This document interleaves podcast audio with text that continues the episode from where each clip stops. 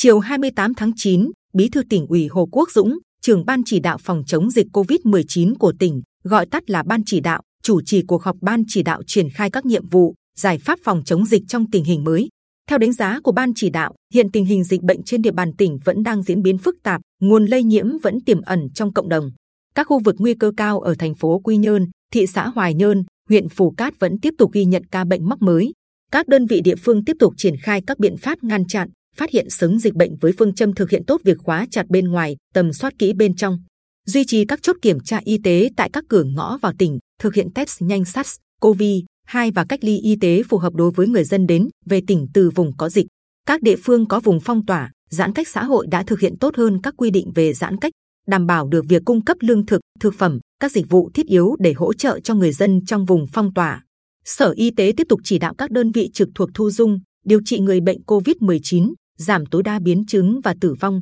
Đến nay, tỉnh đã tổ chức tiếp nhận hơn 442.500 liều vaccine, đã tiêm được gần 282.800 liều cho 215.034 người dân trên địa bàn tỉnh, trong đó có 67.763 người đã tiêm đủ hai mũi vaccine ngừa COVID-19. Tại cuộc họp, Ủy ban Nhân dân tỉnh đã báo cáo về tờ trình điều chỉnh một số biện pháp phòng chống dịch COVID-19 để từng bước trở lại trạng thái bình thường mới tại tỉnh. Kết luận tại cuộc họp, đồng chí Hồ Quốc Dũng thông tin, từ ngày 1 tháng 10, Việt Nam thực hiện chiến lược sống chung với COVID-19. Trên địa bàn tỉnh, Ban chỉ đạo thống nhất kể từ ngày 1 tháng 10, các vùng và khu vực thực hiện chỉ thị 15 của Thủ tướng Chính phủ chuyển sang thực hiện chỉ thị 19 của Thủ tướng Chính phủ. Riêng các địa bàn đang phong tỏa theo chỉ thị 16 tiếp tục thực hiện nghiêm túc, chặt chẽ. Bí thư tỉnh ủy thống nhất giao Ủy ban nhân dân tỉnh ra soát và ban hành văn bản hướng dẫn mới cho phép nới lỏng một số hoạt động, từng bước mở lại một số dịch vụ đáp ứng yêu cầu dân sinh, hoạt động sản xuất quay trở lại bình thường và không tiếp tục áp dụng hình thức ba tại chỗ tại doanh nghiệp.